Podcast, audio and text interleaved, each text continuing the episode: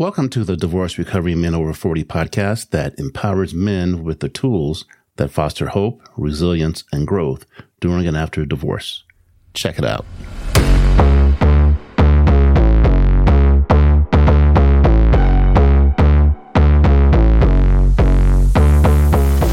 Welcome everybody out there to Divorce Recovery Men Over 40. We have Mark Aylward on the mic, and he's been divorced and has some uh, some knowledge to give to us and has a little history with divorce and and recovering and things like that. So, Mark, go ahead and start, and I've got some questions for you.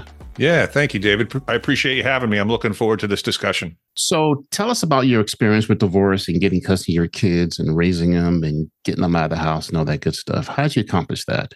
Yeah, it's a it's a it's a long story. Um, I'll try and abbreviate it, and maybe you can interrupt me when when you deem oh, uh, shift, we want to shift gears. Um, it was formally over contractually um, in 2011, so like 12 years ago, and I had filed on in 2002. So it took almost 10 years, and uh, wow. uh, that's that's why it's a long story. And and I think it it bears mentioning that. Uh, it was very contentious, and the the contention was all instigated by my ex-wife and even at the expense of my children, which is why I ultimately ended up getting sole custody of them. And I had I, I had fired my own attorney because um, all he really did was give all my money away, and um, and then I represented myself with some assistance from a friend of mine who's an attorney, not a divorce attorney, and not in Florida. Mm-hmm. Uh, but he helped me, and I represented myself, and I got custody of the kids. They were they were already in their teenage years by that time, but uh, they had my daughters had had run away to my house and and told their mother. They didn't speak for 10 years. So it was really bad. And my son remained over there and he got kind of emotionally abused. And they're all doing great today but we had some we had some anxiety and panic attacks. And there was a, there was an addiction uh, that's that's behind us now as well with one of the kids. And uh, so it was really uh, turbulent but i'm i'm out the other end. And um, the kids are doing great, like I say, and, and I'm I'm transitioning into a coaching uh, field, leveraging my 30 years of experience as a in the talent acquisition uh, recruiting space. So we can go into any of those areas you want, David, but it's a really it's a it's a long, long, long set of stories. So pick pick your spots. All right, I'm going to pick my spot. So let's talk about drive. You seem to be a driven man.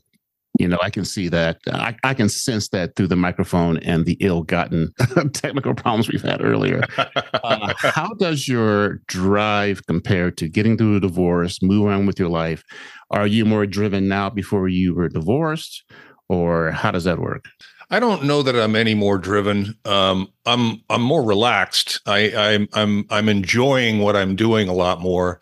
Um, but my, you know, that my children were getting, you know, emotionally shot at for, you know, mm-hmm. 10 years. And uh, do you have kids? Yes, three. Yeah. So you know, uh, yeah. when when someone threatens your child, you turn into a different person, you know, and sure. it's it's very difficult to turn that on and off, you know. And so, um, yeah, I, I was I tell people I was faced with this, you know, nasty situation, and it's like you got two choices, right? Get through it or give up and yeah. I just I was never the guy to give up. You know, I just that that option never appealed to me. So I just did whatever I needed to do and kept going as much as I could. And I what I decided to do is I'm going to invest in my children's lives and their upbringing. So I I I uh, I passed on monetary opportunities and uh, and I lost all my money in the divorce. So it was kind of rough go there for a while but I didn't miss a volleyball practice or a little league game or a teachers meeting or anything. I did all of that, and and I and I put myself in a situation where I could work from anywhere.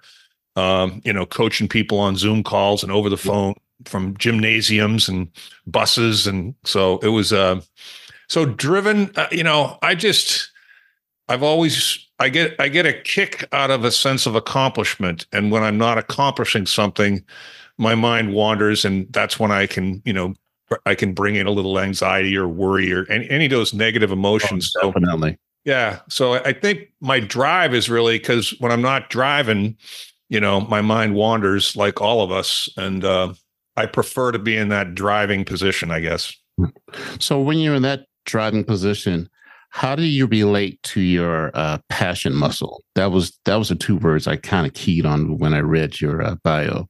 What is your passion muscle? What is a passion muscle?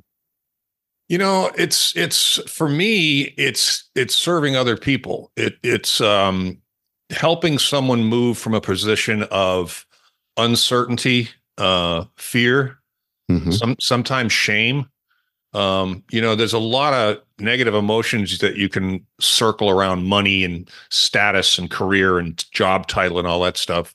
So, uh, and then you you pull them out of there with information, advice, coaching, and oh, when you when you see them make the transition, and now you're talking to someone with a level of certainty, which creates happiness, right? They're more optimistic. It manifests itself right in front of you, and it's fairly immediate. So that's what my passion is. So for my guys uh, over 40 rather and going through divorce, how can you relate some of those passion and those uh, career choices into recovering from divorce? Well, you know, it's they're they're all choices. You know, I, since I've been an entrepreneur my whole life, um, I didn't have to move from working for someone else to working for myself. Mm-hmm. So I wasn't I wasn't steeped in any of that normal fear and uncertainty myself. I just had to reshape what it looked like. So I tell people, even people that aren't going through divorce, you know, uh, most people I talk to I guess particularly those that are going or have just gone through divorce, you're emotionally uh, at least a little bit broken down. You know, so you what I did is I, you know, instead of making the bad choices like, you know, let's hit the liquor store and let's go clubbing and meet another woman, you know, that I and and and messing around, I I went back to church and took up yoga. Mm-hmm. and um, not, kicked up my exercise notch uh, a little bit. So, because uh, exercise is something I've always leaned on, but I tell people you know, the first thing you do is self reflection, you know, because most people aren't doing what they were put on this earth to do. They're doing something because someone else suggested it when they were young and they stayed in a particular career path.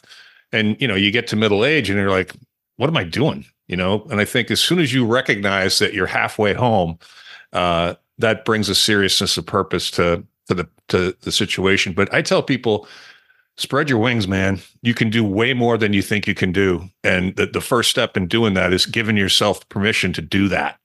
Yeah. And then it be, then it becomes okay, let's let's figure out how to tell your story so that when we get engaged with someone that might be a client or a potential employer that we're not just vomiting words, which is what most people do. We have a clear story, it's compelling, it's specific. It makes people want to, to talk to you again and talk to you more in depth and most people don't do any of that. They they immediately just start going out sending their resume around without any clear purpose, no passion, you know, and and um, it's a very frustrating way to go about, you know, taking that next step after divorce. So you got to collect your thoughts, man. There's a lot of parallels between you and I. Contentious divorce, a very interesting ex, uh, rebuilding, uh, rebuilding in the end you know, look back, would you do it the same? I wouldn't change a thing. Uh, the struggle was tough, but it was worth it. The only thing that I regret about it is I got the wrong attorney at the very beginning. He came with all kinds of references. He was very expensive. Uh, everybody said he was great.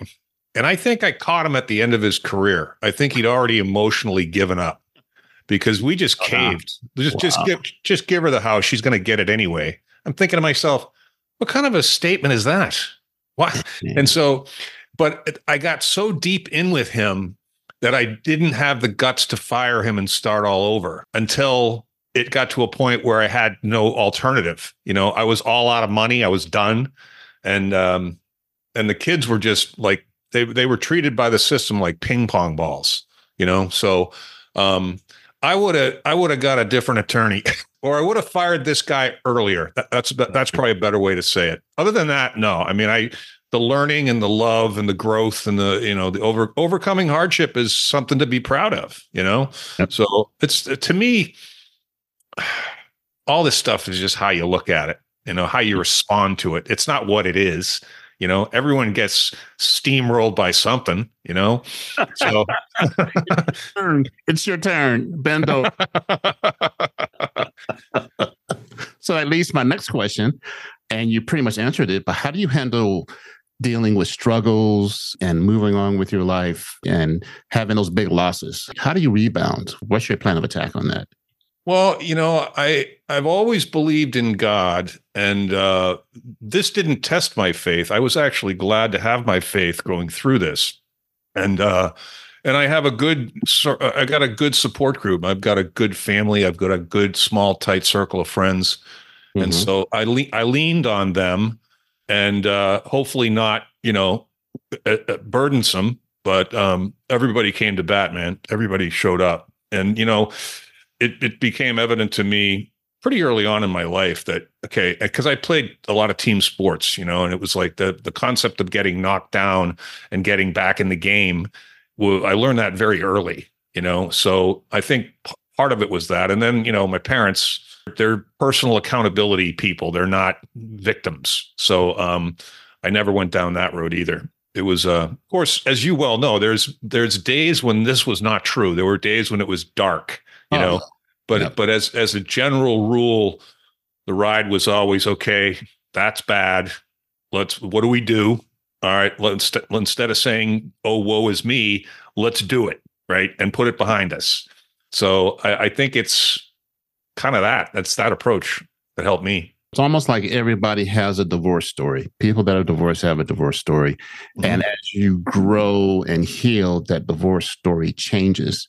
So the more that story changes, the better you heal. What was your jumps into that? Just rephrase that a little differently. Clar- clarify that question for me, if you would, David. You were saying that uh, you were telling people to craft their story, correct? Yeah. Okay. Mm-hmm. When you're a man over 40, you're getting divorced. How can they craft their story better in order to heal? I think it's a it's a similar thing to anybody that I would coach up. You know, we I think it's human nature, uh, maybe not for everybody, but for most people, to want to be to blame someone or something else, and particularly when you're coming out of a divorce, men uh, can can really get bitter. Uh, women can too, but um, because you know the way I was treated by forget about my ex-wife you know she she didn't like me whatever you know I don't I don't you know she she um the system itself uh is still like it's in the 1950s you know and Correct. and uh I the fact that I was a a, a tall uh successful confident articulate man worked against me you know because the system went he'll be fine we got to take care of this poor woman over here. And and the other thing it did was it didn't ever take into consideration what was in the best interest of my children. So I think the biggest thing I would say to, to guys that have been divorced going back into the workforce or p- trying to pick up clients is don't bring that side of the story with you. There's no it's no it's no, no no blaming blaming someone else or something else is the kiss of death in a in a job interview. You know, it's almost like you don't want to tell them you're divorced. Well, yeah. I think I think uh, the other thing I'm a big fan of in this space, in any space, is transparency. So I I never tell people to hide things. Okay. I just think what I've become very skilled at over the years is when to say something, to whom to say it, and how to say it. And people mess the order of those things up. They're like, yeah, well, you don't just open your mouth about how much money you want in the beginning of an interview. That comes later on and it's initiated by them, not you. So, um, you know, I, I've coached thousands of people in this particular instance, some of them divorced, some of them not. Uh, the rules, I think, are the same. Don't bring your baggage with you, you know, and and impress me with your ability to solve problems, particularly mine, and tell me how you might do something like that. So people just need um, and particularly guys, you know, that are coming out of that kind of a hardship, they just need a little bit of direction and reframing. It has been my experience. It's almost like a similarity between trying to find somebody who's lost a job and somebody who's who's gone through a divorce you know, you have to pick them up, dust them off, and have them move forward. You do. You do. And some people can do that and some people can't. Uh, but there's a group of people in the can't that can be taught how to, you know. But yeah, it's the same thing. I mean, you you if you lose your job, your pride is your pride is pinged you know your skill sets are pinged your confidence pinged it's it's it's it's pretty similar you know obviously the divorce was is much more emotional but oh, perhaps perhaps not you know perhaps not. When do you know when you can't help a client? That's one of my questions.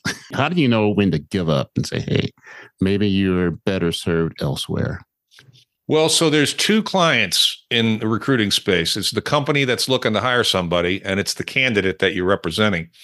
And you know, the candidate when you get rid of a candidate is when you're when actions are not consistent with, with words, or if the candidate is unwilling to share pretty personal information. Uh, for instance, how much money do you make? I, I have to know that before mm-hmm. I represent you, because the client's going to ask me, "What's this guy make right now?"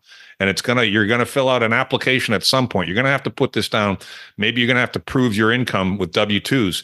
So let's not beat around the bush and and and try and tell me the conditions that have put you in a situation where you're not making as much as you you should. Just tell me what you're making, you know?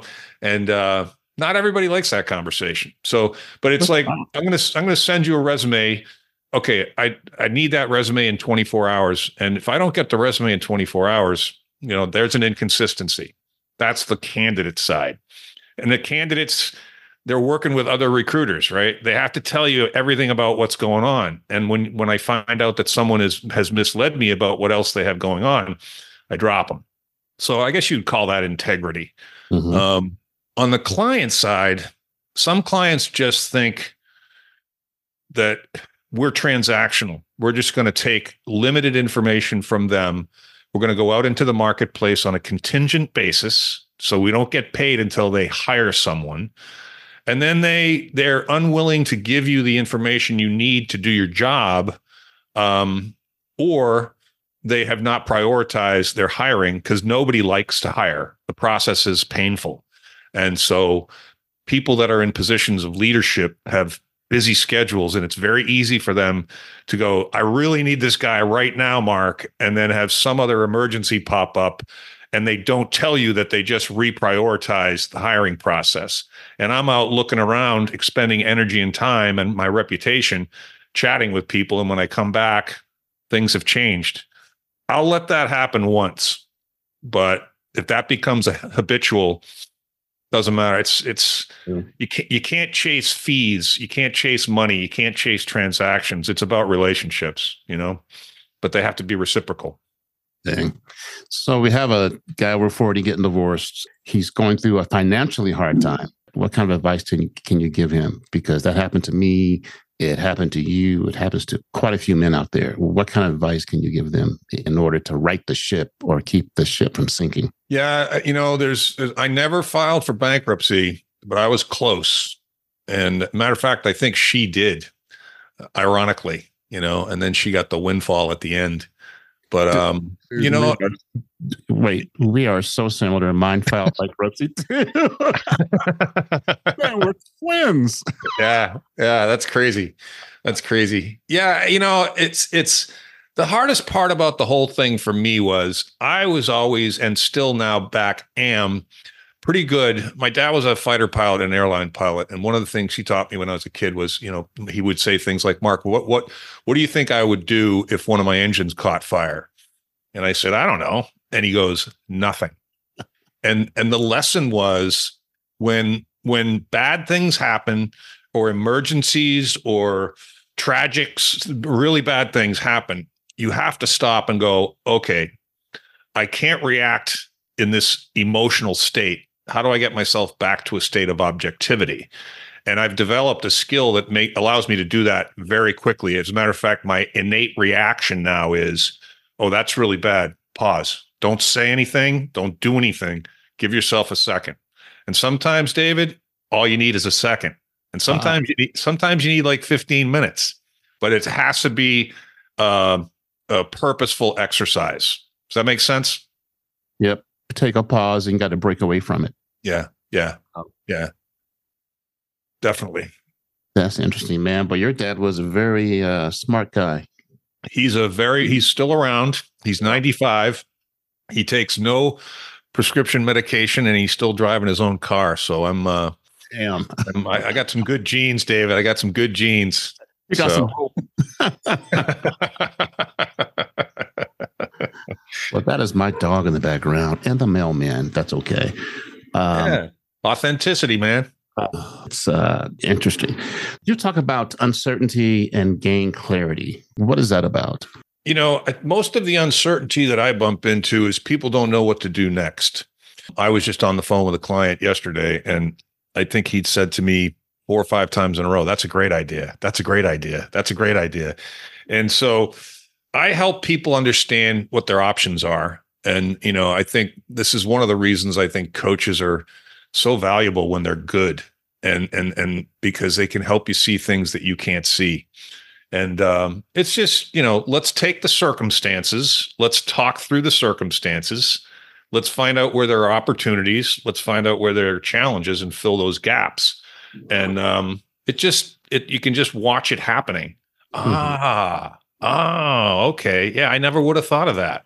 You know, and the other thing that people are, we're all stuck in our in these habits. we we do things the way we do them because it's the way we we've always done them, mm-hmm. and um, that doesn't factor in technological advancement, economic uncertainty, changes in the marketplace, the introduction of things like the internet and artificial intelligence. Yep. I mean, stuff changes fast. So if you haven't looked for a job in 10 years, chances are the way that you want to look for it today is very different than the way you wanted to look for it 10 years ago. And people don't their their brains don't update. Somebody needs to nudge them. So and and the clarity is just, you know, 30 years of experience helping all kinds of different people in the technology field find work. There's very little that I haven't seen when it comes to how do I get from a position of of uncertainty to a position of clarity. Mm-hmm. I, I, I, hope that answered your question. Yes, that did. Okay. All right, Mark, that was interesting, man. You made me think, man. You're dead. You know, we really appreciate your time and and your knowledge and and thanks for getting me through this, man. It was it was brutal at first. yeah, we did. We got we got through it. We got through it. Yeah, no, thank you so much for having me, David. Wow. I, I I really appreciate that. Um Oh yeah, we're going to have all your information at the bottom of the uh, podcast. Your um, what's it called? The seven pillars global.com. You want to talk about that? Seven Pillars is just the entity that I invoice through, and and the it's an it's an LLC. That's why, uh, and yeah, it's it's a website that's kind of if you want to find out about me, you would go to seven pillars sevenpillarsglobal.com and it's the number 7 mm-hmm. and pillars is plural, and or my LinkedIn profile.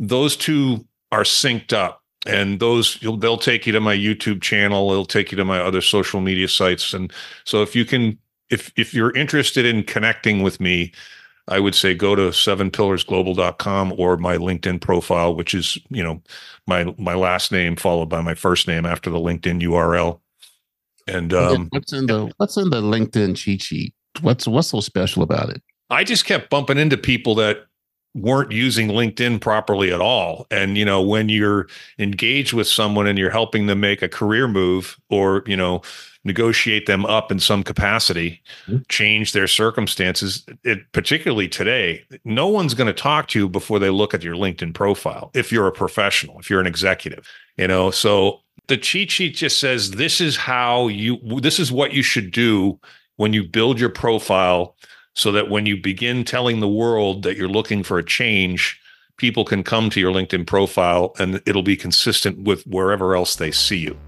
Um, so there's just it's uh, it's very helpful for people, and mm-hmm. uh, I give it away because it's a it's a nice way for me to start a relationship. All right, Mr. Mark, we'll definitely. Uh, I'm going to visit you again, man. You got some knowledge. You dropped some some some stuff today that I have to think about. So, I please do. Please do. Talk to you later. Thank you very much. Okay, thank David.